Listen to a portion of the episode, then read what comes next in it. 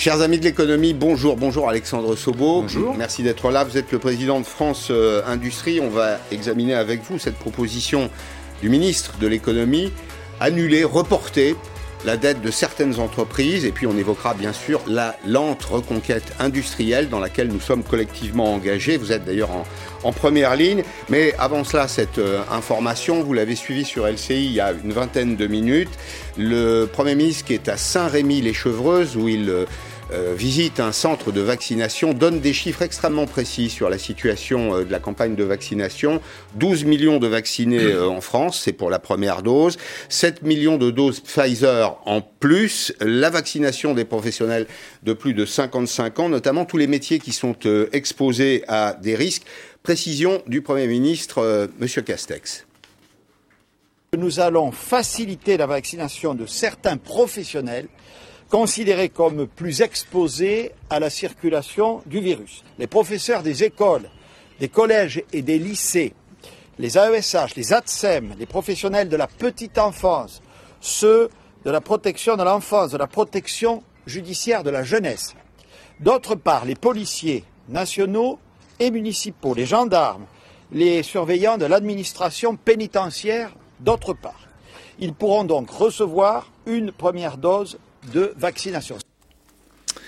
Voilà, Alexandre Sobo, tout va bien dans les entreprises, oui. Les, les Français qui travaillent dans les entreprises sont confrontés aux mêmes problématiques que les autres. Oh, écoutez, il n'y a aucun doute là-dessus. Et dans nos entreprises industrielles où la sécurité et la santé de nos collaborateurs est une préoccupation permanente indépendamment du virus, on s'est organisé depuis le printemps pour, pour assurer cette sécurité, gestes barrières, gel, masque, Et télétravail. ça marche toujours, ça? Ah bah bien sûr. Ouais. Ah bah il n'y a Ouais. pas eu de... Tout le en monde fait, s'est discipliné? Bah, il faut, de toute façon, on a une responsabilité. Les gens savent bien que si on vient pas travailler, notamment euh, pour produire et tout ce qui est Mm. autour de la fabrication, bah, il sort rien des usines.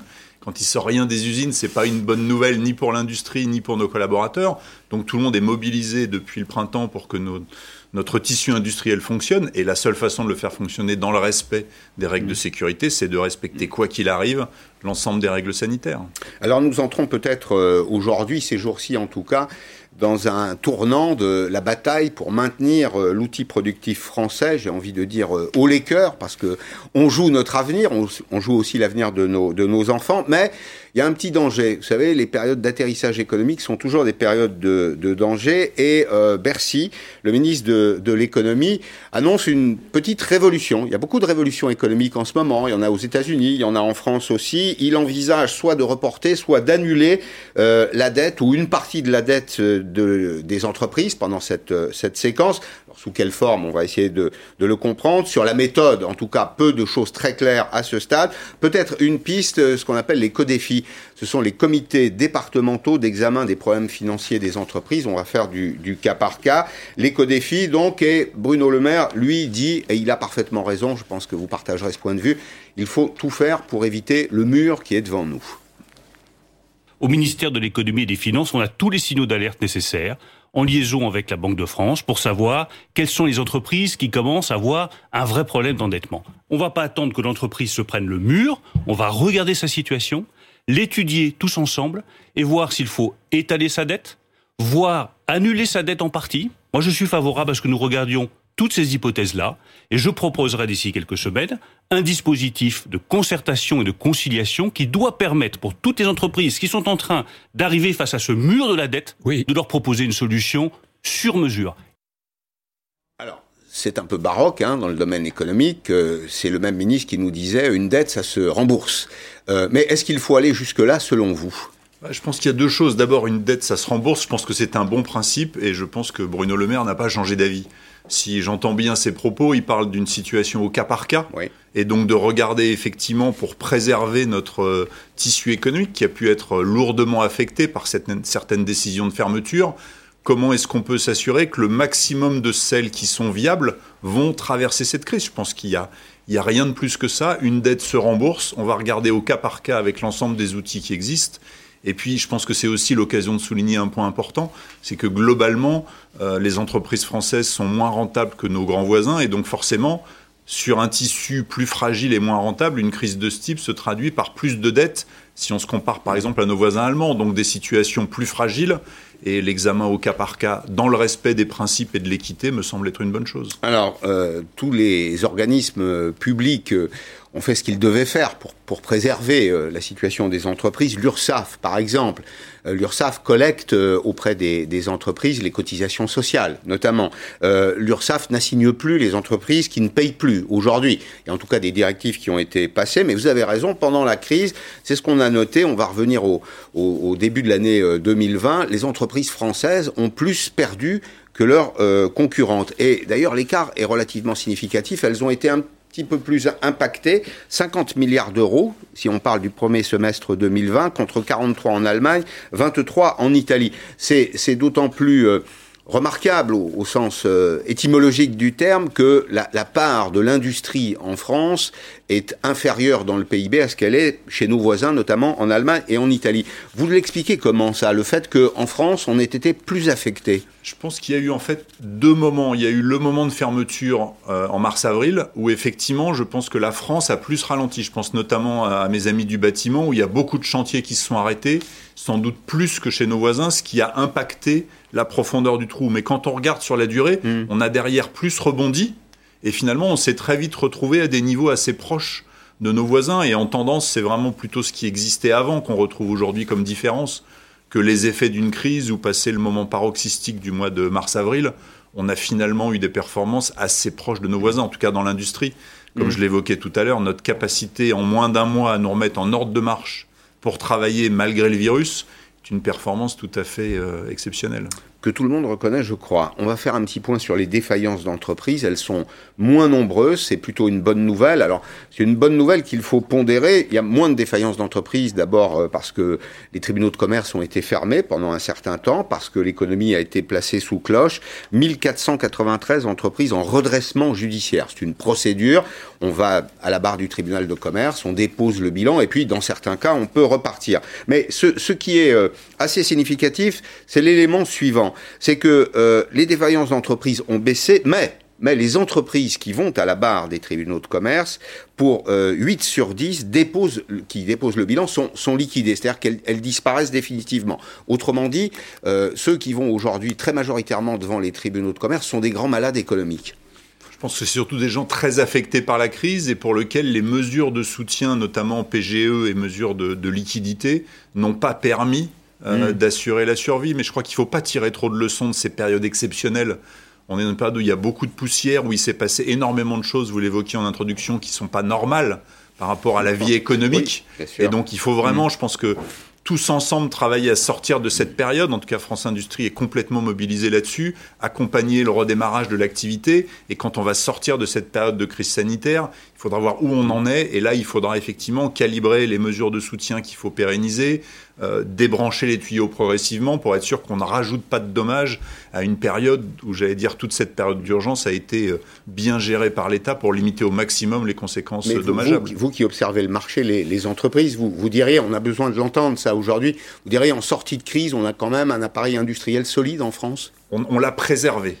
Et c'est une grande différence avec 2009, où il était sorti de cette période 2009-2010 très affaibli par des pertes de compétences, des pertes de capacité de production. Il avait eu beaucoup de mal à redémarrer. Là, toutes les mesures qui ont été prises, tout le travail qui a été fait d'écouter les industriels et leurs représentants pour trouver les bonnes mesures, accompagner la liquidité, le maintien des compétences, ça a permis de le préserver. Mais on le sait bien dans l'industrie, le moment le plus dangereux, c'est le moment de la reprise.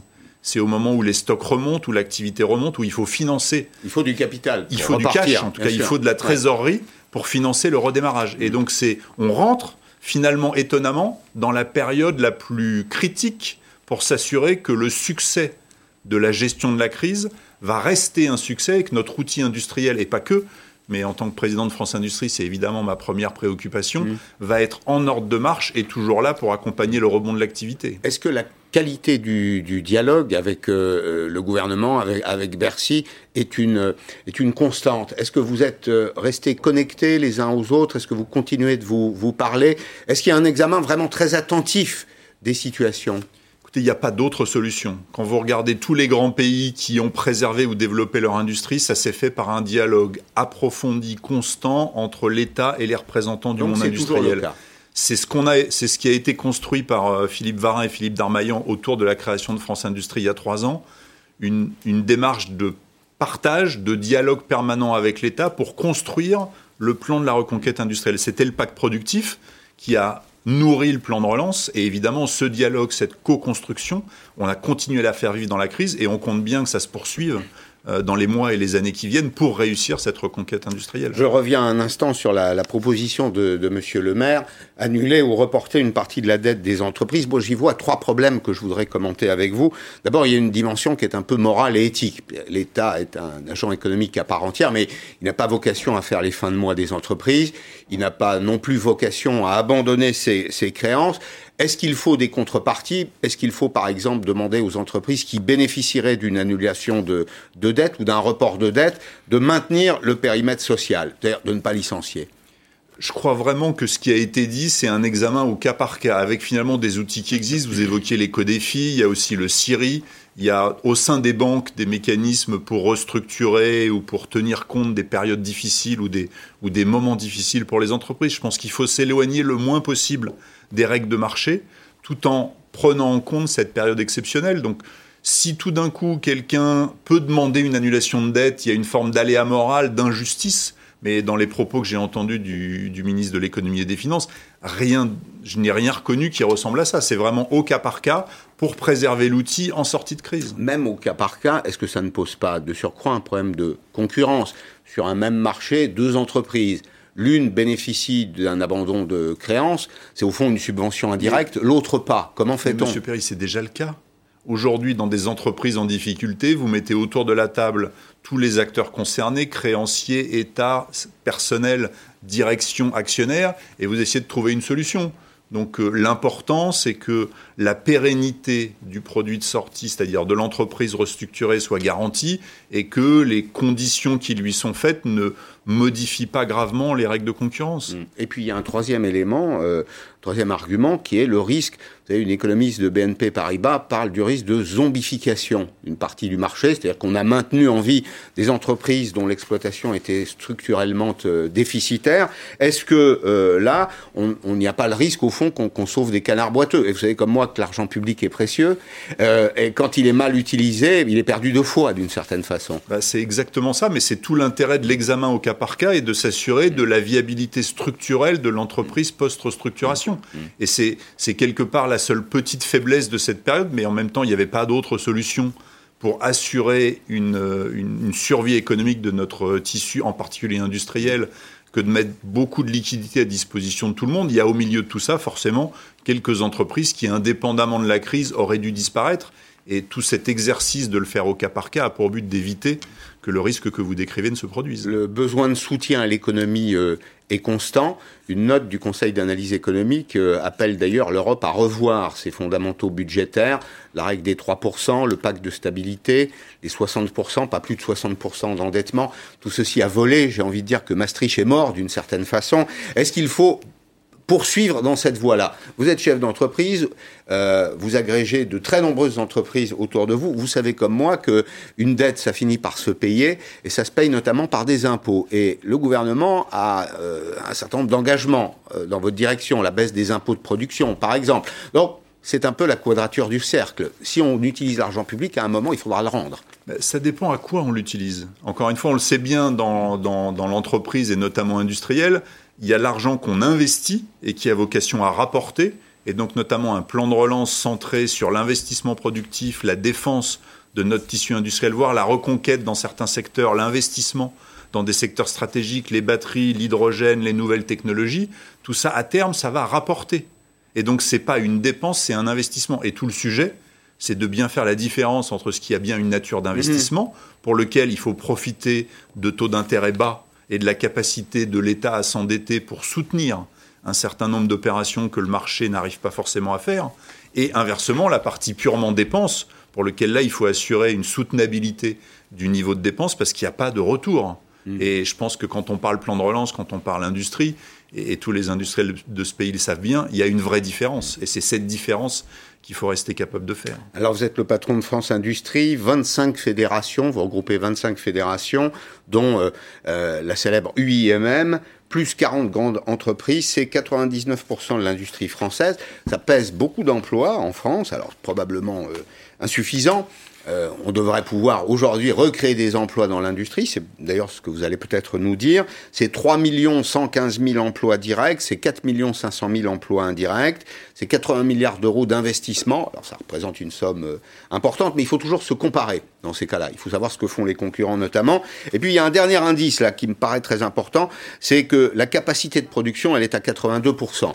Alors on n'est pas à 100%, ça veut dire que le parc machine n'est pas totalement euh, utilisé. Comment sortons-nous de cette crise sur les grands chantiers de demain? On a bien vu les uns et les autres qu'il y a quelques secteurs qui sont stratégiques.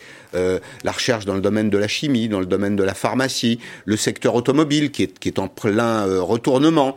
Euh, il y a des projets d'usines de, de, batteries électriques notamment, le secteur de l'aéronautique est invité lui aussi à se réinventer, à réenchanter l'avion, pour utiliser une, une expression plus poétique. Où est-ce qu'on en est dans ce domaine? Écoutez, d'abord, il ne faut pas perdre de vue d'où on vient. L'industrie française, c'est malheureusement, suite à beaucoup trop de décisions politiques défavorables, notamment en matière fiscale, mais pas que, c'est 30 ans de déclin. Ces 30 ans de déclin qui ont enfin été enrayés avec la dynamique qu'on a vue euh, ces dernières années, même si la crise a un peu fragilisé tout ça. Et c'est donc aujourd'hui une volonté de remettre l'industrie française sur une trajectoire de croissance.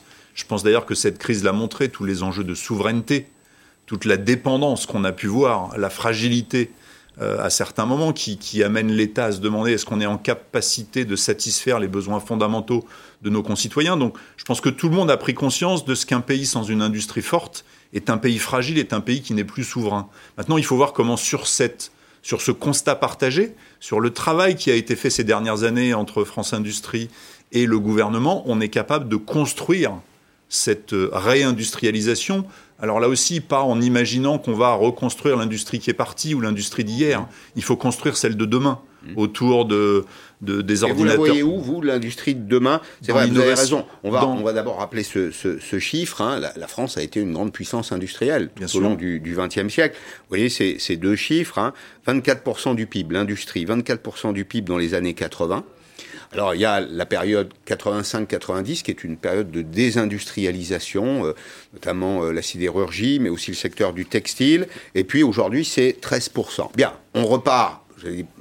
On repart de zéro, pas tout à fait, non Heureusement que non. Heureusement que non, heureusement que non, parce qu'on a, on a quand même quelques, quelques acquis, on a quelques fleurons. Il faut, il faut s'engager dans quelle direction pour vous?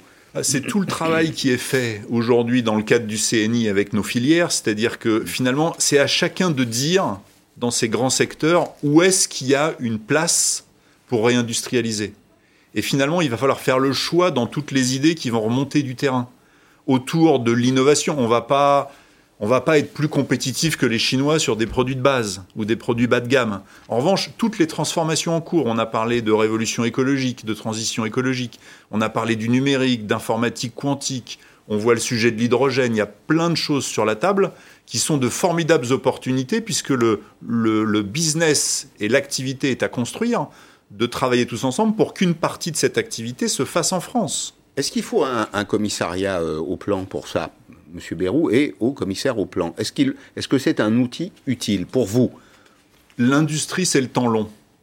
Tout ce qui, dans l'appareil d'État, permet en confiance de travailler sur le temps long est une bonne chose qu'on l'appelle commissariat au plan, qu'on l'appelle France Stratégie, quel que soit l'endroit, c'est notre capacité à nous projeter sur le temps long. C'est des outils comme le PIA qui permettent là aussi d'avoir une stratégie d'innovation et d'accélération. Si, vous pouvez le traduire, PIA euh, Plan investissement d'avenir. On en est au 4, c'est plus d'une dizaine de milliards qui ont été remis sur la table par l'État, qui sont ces outils et ces moments où on pense les transformations du monde et où l'État se pose la question comment il peut aider les industriels à réussir ces transformations et quelque part pour faire comme les voisins, parce qu'il ne faut pas être naïf. Mais d'ailleurs, chez tous nos grands voisins, le soutien de l'État à ces transformations est considérable. En Allemagne, en Chine, aux États-Unis, euh, il faut qu'on juste qu'on joue avec les mêmes règles que les autres. Vous savez, les industriels français, ils n'ont jamais rien demandé d'autre. Mm que d'avoir à peu près les mêmes conditions que d'être traité comme, comme les voisins. Rien, On n'a jamais mm. rien demandé d'autre.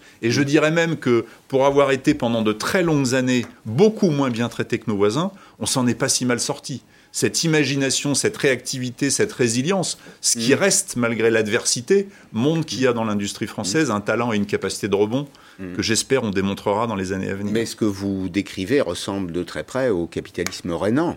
C'est-à-dire une espèce de capitalisme dans lequel euh, les entreprises, euh, alors il y a les organisations syndicales en Allemagne, euh, les financeurs, les banquiers et l'État s'entendent sur des plans à très long terme. S'entendent en tout cas créer les conditions. Travaillent ensemble à, favoriser des, exactement. des perspectives de long terme. Exactement, mais vous savez, l'industrie, c'est le temps long. Mhm. Et donc, un des drames de l'industrie, c'est que quand vous êtes en responsabilité politique et que vous prenez une mauvaise décision, assez souvent, vous êtes parti avant que ça se voit.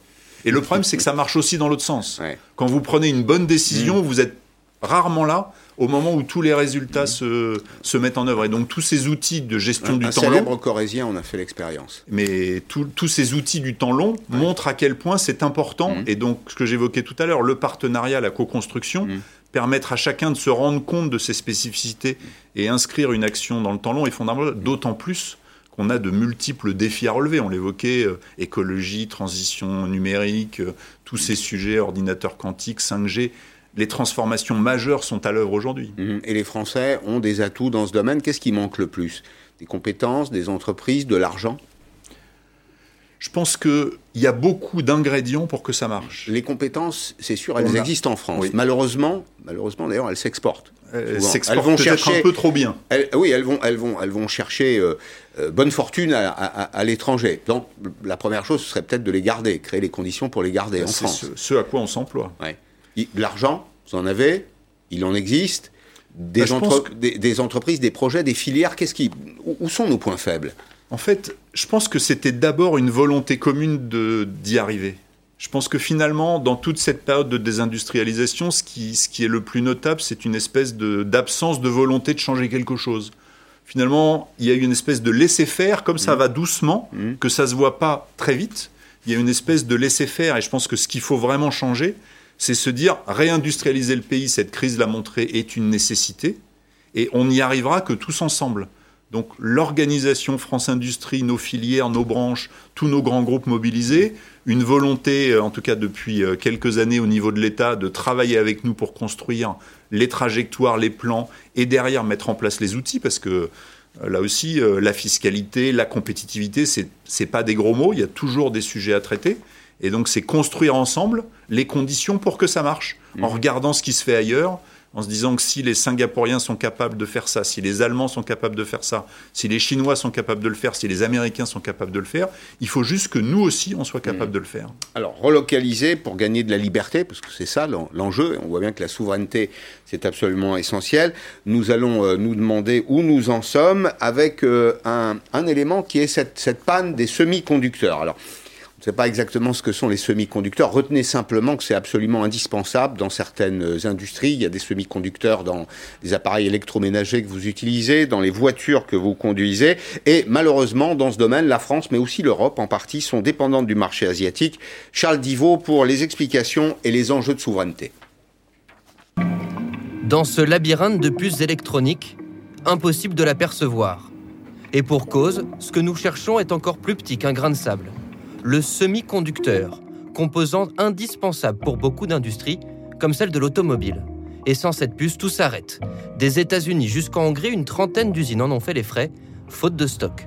C'est aussi le cas en France. Comment est-ce possible? C'est simple, toute l'électronique d'une voiture est alimentée grâce à cette puce. Des essuie-glaces jusqu'aux fenêtres, en passant par le radar de recul. Problème, il n'y en a pas assez pour tout le monde. S'il fait rouler nos voitures, le semi-conducteur permet aussi de faire fonctionner nos ordinateurs, téléphones, consoles, télévision ou radio. Bref, les producteurs de puces ont l'embarras du choix et fournissent au plus offrant. Des industries tributaires d'un marché quasi centralisé sur un seul continent. Il y a une trentaine d'années, euh, l'Europe produisait 44% des, semi-conducteurs. Aujourd'hui, on est à moins de 10%. L'Asie concentre 70% euh, de, la production. On a aujourd'hui un problème de dépendance et de manque de souveraineté pour s'approvisionner. Un quasi-monopole qui inquiète jusqu'au sommet. À peine arrivé à la Maison-Blanche, Joe Biden signe un décret pour augmenter la production de semi-conducteurs aux États-Unis. La France aussi s'empare du sujet et tente de faire revenir les producteurs. C'est le cas de cette entreprise qui s'est relocalisée dans l'Essonne. Notre capacité de production de semi-conducteurs est d'environ 3 500 000 puces électroniques par jour. sur ce site en Essonne. Une première étape pour mettre fin à cette pénurie qui, selon les constructeurs, pourrait durer un an.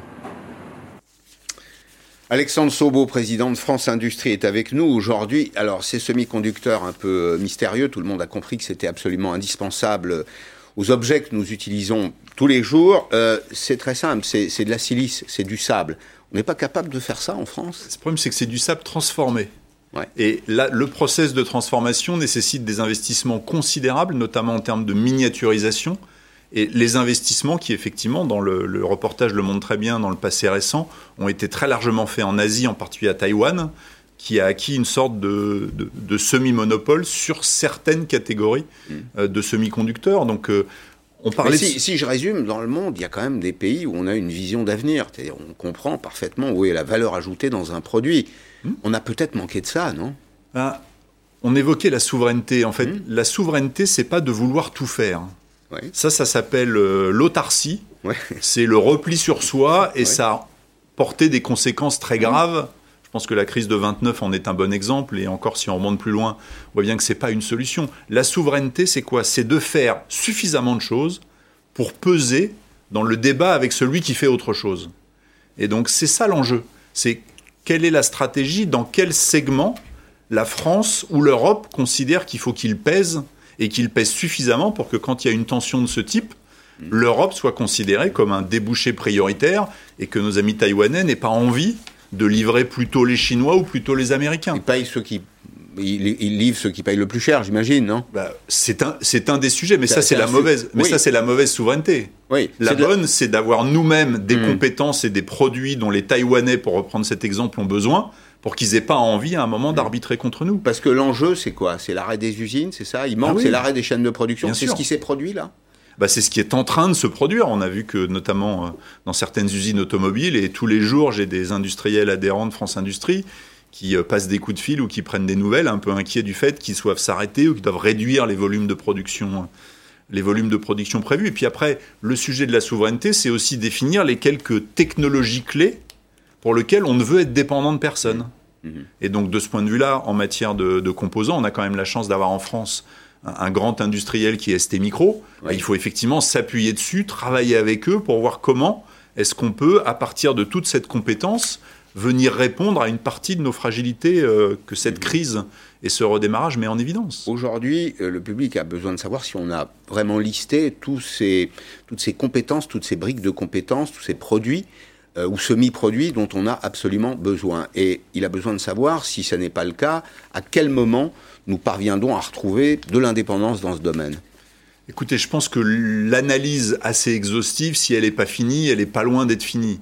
Après, derrière, c'est dans la mise en œuvre. C'est-à-dire que créer une usine de semi-conducteurs, c'est des milliards d'euros d'investissement, compte tenu des machines qu'il y a derrière. Il ne faut pas que chacun en fasse une dans son coin parce qu'on va se réveiller surcapacitaire mm. avec beaucoup d'argent, beaucoup d'argent qui va partir à la poubelle. Vous avez tout, tout à l'heure ce sujet. Donc il y a de la coordination qui est nécessaire. Il y a une stratégie entre les pays européens. Euh, il, faut il faut voir où est le marché. Aujourd'hui, c'est vrai qu'en termes de semi-conducteurs, les grands marchés sont plutôt en, Amérique et en Asie.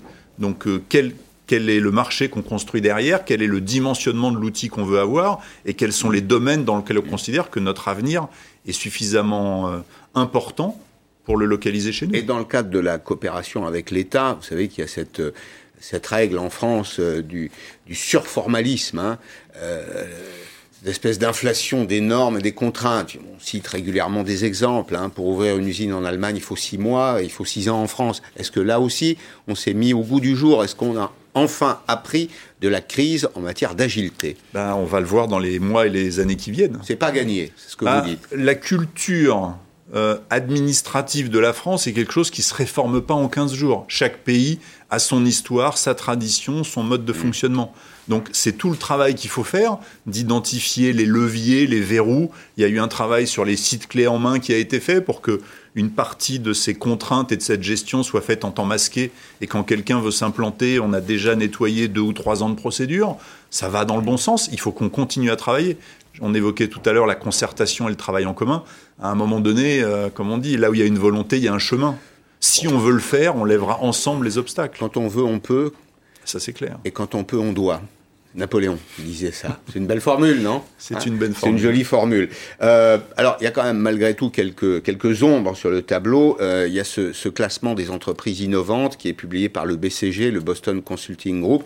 Il n'y a pas une entreprise française dans les 50 entreprises, les 50 entreprises mondiales les plus, innovantes. Alors, on peut toujours dire que c'est la faute des impôts, que euh, c'est la faute du cadre administratif. Il y a, aussi peut-être la vision des dirigeants d'entreprise. Est-ce qu'on ne s'est pas un peu satisfait en France, y compris dans le domaine de l'industrie, d'une politique de la rente? Est-ce que on n'a pas renoncé à innover? Alors, il y a quelques contre-exemples, hein, heureusement, mais est-ce que globalement, on n'a pas cette, euh, ce goût du sang dans la bouche, si je peux me permettre cette formule, pour aller de l'avant Sans dans la bouche, c'est peut-être un tout petit peu excessif, Monsieur Vous Perry. trouvez Mais, Ah, mais C'est une revanche, guerre, c'est un bras de Non, non, fer mais- avec les concurrents. Ça, en revanche, concurrence, bras de fer, euh, combat, euh, pas de souci. Non, je pense pas du tout. Je pense que l'esprit entrepreneurial, l'innovation, l'imagination n'ont pas disparu en France. Simplement, il faut bien se rendre compte quelle est la condition du succès de l'innovation. C'est la ressource, c'est les fonds propres, c'est la solidité financière. Mm. Vous prenez des risques à l'aune de la capacité que vous avez à les assumer si vous échouez. Et en fait, je dirais le décrochage de la France, qui est malheureusement reflété par ce classement, mais si je me méfie toujours des classements, et j'aime bien, raison. j'aime bien avoir les critères, Oui, oui, vous parce que je rencontre tous les jours des entreprises extraordinairement innovantes en France, et je m'en réjouis, mais le sujet de fond, c'est que pour prendre des risques, il faut pouvoir assumer le coût de l'échec. Et plus une entreprise, plus notre tissu industriel est solide, plus les impôts sont faits, plus sa rentabilité est bonne, plus elle peut consolider ses fonds propres, et plus elle pourra reprendre le chemin de l'offensive. Bon, merci beaucoup Alexandre Sobo, président de, France Industrie. On se reverra prochainement, euh, j'imagine, puisque c'est un long travail, c'est un long travail de reconquête dans lequel vous êtes euh, engagé. Ça nous intéresse parce qu'on produit de la valeur ajoutée. Quand on produit de la valeur ajoutée dans l'industrie, il y a des bénéfices. Ça fait des impôts, c'est une contribution pour euh, la société, c'est des emplois, c'est des gens qui sont heureux emplois- au boulot. C'est des emplois en territoire, c'est des sûr, emplois qualifiés, c'est des emplois Mm. très correctement payés. C'est plein de choses qui répondent aussi à toutes les fractures que connaît notre pays. Voilà, c'est l'économie à hauteur d'homme. Ce qu'on essaye ça. de faire tous les jours ici. Merci beaucoup, Alexandre vous. Sobo. Dans un petit instant, les, les tribulations d'un ch'ti, un Français, un ch'ti en Espagne. Euh, Frédéric Hermel, je suis très heureux de l'accueillir. C'est ça la France, c'est un portrait de ce que nous sommes. C'est un, portrait tout en, affection, euh, en nuance, en, en subtilité. Ce sera l'occasion peut-être aussi de se dire que on a tort parfois de ne pas aimer la France. Les Français doivent aimer la France. La crise a permis de le vérifier d'ailleurs. Euh, Frédéric Hermel vit en Espagne. On va comparer les choses. Tiens, est-ce que pendant cette crise, dans le domaine de la santé, dans le domaine de la couverture sociale, de la protection des personnes, il ne valait mieux pas être un bon Gaulois réfractaire À tout de suite.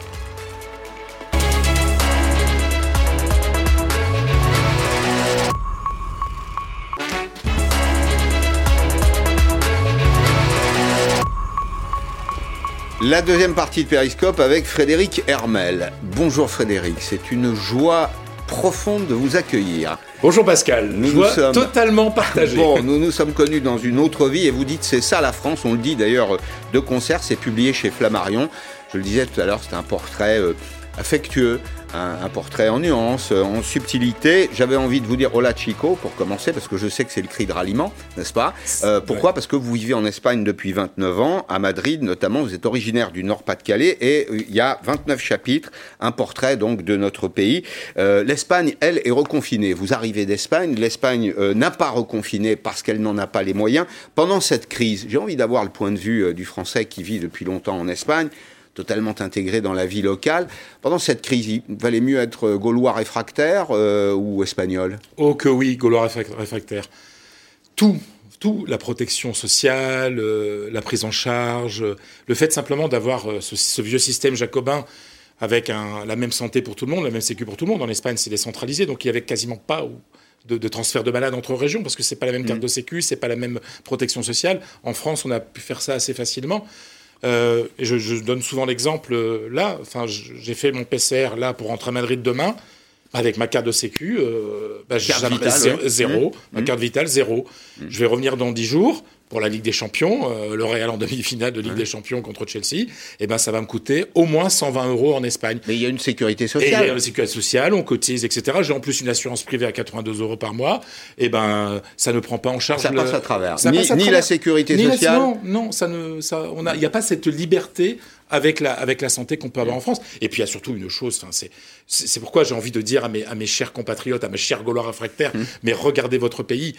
Le, la protection sociale, les aides aux entreprises, au commerce et à tous les citoyens à travers le chômage partiel qu'il y a eu en France est inimitable. Il n'y a rien eu à en dehors. Je connais des Espagnols, il y avait, on l'a dit en Espagne, ça s'est écrit, des centaines de milliers d'Espagnols qui au mois de juillet de 2020 n'avaient toujours pas touché le chômage partiel du mois de mars Comment 2020. faisaient les familles d'ailleurs? Solidarité, on s'arrange? Je dis toujours que le, le- le pilier de la société française, c'est l'État. Le pilier de la société espagnole, c'est la famille. On s'arrange. On s'arrange en, famille. Mais, et en plus, le, le taux de, de- en Espagne, le taux de- d'indemnisation en chômage partiel n'a rien à voir avec les 84% français. Non, franchement, mes amis, mes chers compatriotes, désolé de vous le dire, mais c'est quand Non. même super d'être français. C'est une bonne, c'est plutôt une, bonne une nouvelle. Comment, comment est l'Espagne euh, aujourd'hui? On a rouvert café, restaurant, etc. Euh, une fois encore, hein, rappelons-le, ça a été fait euh, non pas parce qu'il y a une, un danger euh, euh, ou que le danger est redisparu d'ailleurs, le danger sanitaire, ça a été fait parce que les Espagnols et le Premier ministre l'a dit, hein, le Premier ministre espagnol l'a dit, ça a été fait parce que l'Espagne n'a pas les moyens de mener la politique que nous menons Exactement. en France. Exactement. Euh, les restaurateurs en Espagne sont obligés d'ouvrir. Alors, il y a un couvre-feu le soir, donc vu les horaires espagnols, en gros, on peut pas dîner le soir, mais le midi, on peut dîner avec des jauges, etc.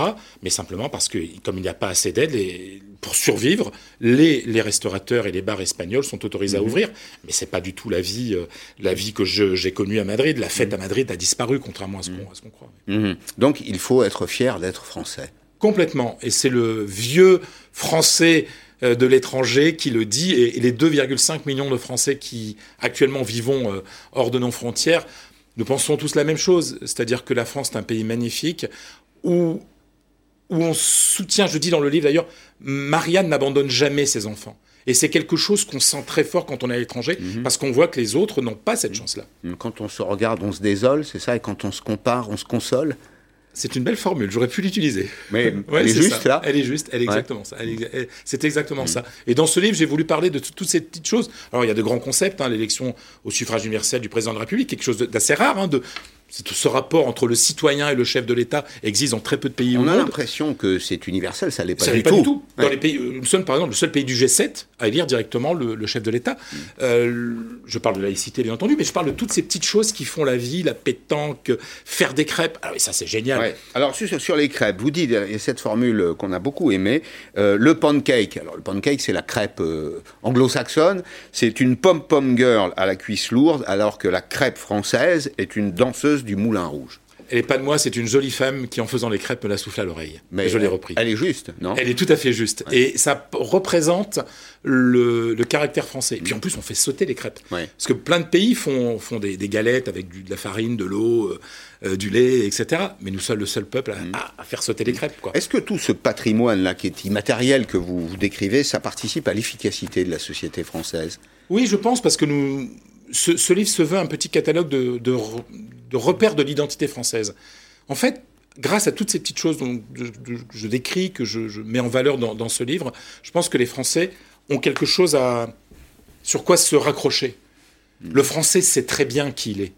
Et ça, quand on veut, on est dans une mission économique, quand on veut entreprendre, quand on veut faire des choses, il faut bien savoir d'où on vient, où on est, où on va. Et je pense que le Français a la chance d'avoir ces vrais repères dans un monde de plus en plus globalisé, où il y a quand même beaucoup de pays qui sont en train de perdre leur identité. Nous la gardons. Et pourtant, expliquez-moi, Frédéric Hermel, euh, pourquoi est-ce que c'est en France qu'on recrute le plus d'anti-français? Justement parce que je pense que les Français, comme ils ont plein de chances, plein de plein d'aides et que c'est pas si dur que ça de vivre en France, on a le temps de se plaindre. Oui, alors, complètement. Les Ouais. Français, nous sommes des enfants gâtés parce que moi aussi je me plains. Attention, hein, euh, quand je reviens ici, euh, rapidement je remets ma veste de, de Français, de Gaulois euh, euh, réfractaires. Mais oui, peut-être parce que comme on a on a beaucoup d'aides, on- c'est plus facile de vivre en France, on a le temps de se plaindre. Il y a plein d'en- d'endroits où on Mais c'est pas, pas le un temps handicap, ça, malgré tout. Et on est dans une période un Si. peu particulière de notre histoire économique et sociale. Je vois qu'il y a des mouvements sociaux euh, euh, qui, euh, qui naissent ici ou là, en tout cas des revendications sociales. Les fonctionnaires veulent être augmentés, ils se plaignent du fait qu'on engage trop de contractuels, pas assez de fonctionnaires. Enfin, franchement, euh, les fonctionnaires, ils ont été payés, comme d'ailleurs les salariés du privé, hein, ils sûr, ont, ils ont bien été sûr. socialisés. Ceux qui ne travaillaient pas ont été intégralement payés pendant toute cette période. Rendez-vous compte qu'en France, euh, c'était au mois d'avril dernier, vous aviez 11 millions de personnes qui étaient payées par l'État, notamment ceux du secteur privé. C'est- C'est inédit dans le monde. Ouais. Et je pense même dans l'histoire. Ouais. Vraiment, l'histoire de France, c'est sûr. l'histoire de France, c'est sûr. Et Oui. même dans l'histoire du monde. C'est-à-dire que pour, pour un grand pays, je s'entends, hein, on va pas parler de, de petits pays avec euh, Mm. 200 000 habitants ou un million d'habitants.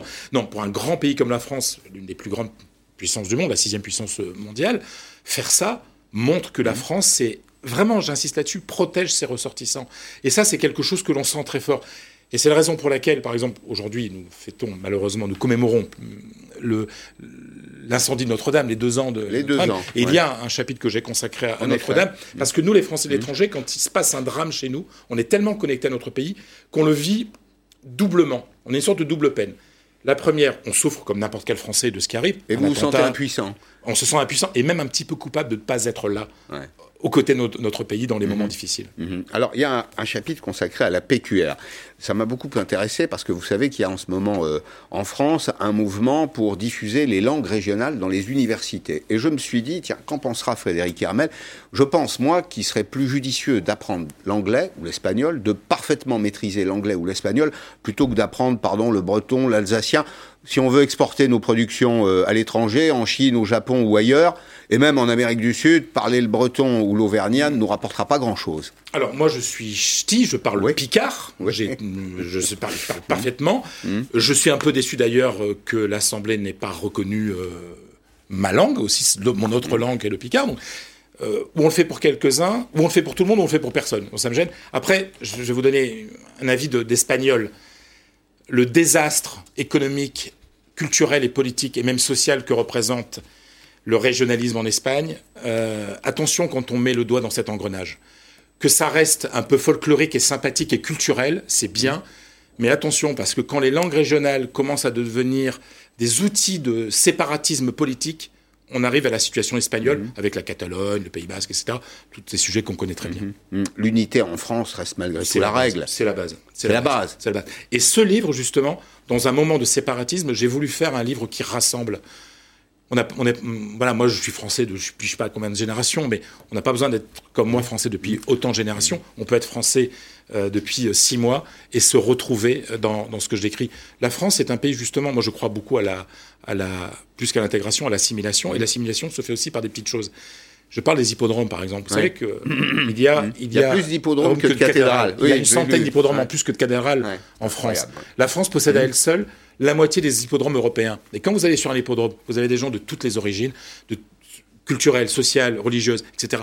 La France, c'est un pays finalement où on se rassemble beaucoup plus qu'on ne croit. Mhm. Est-ce que euh, on retrouve euh, ailleurs, dans d'autres pays, notamment en, en Espagne, cette obsession de l'égalité que nous avons en France? Non, non, non. C'est la raison pour laquelle les théâtres euh, sont restés ouverts en Espagne. Puisque, voilà, on peut, avec la jauge, etc., ça ne peut se faire que dans de grands, grands théâtres. Donc, je suis allé voir des ballets en Espagne, etc.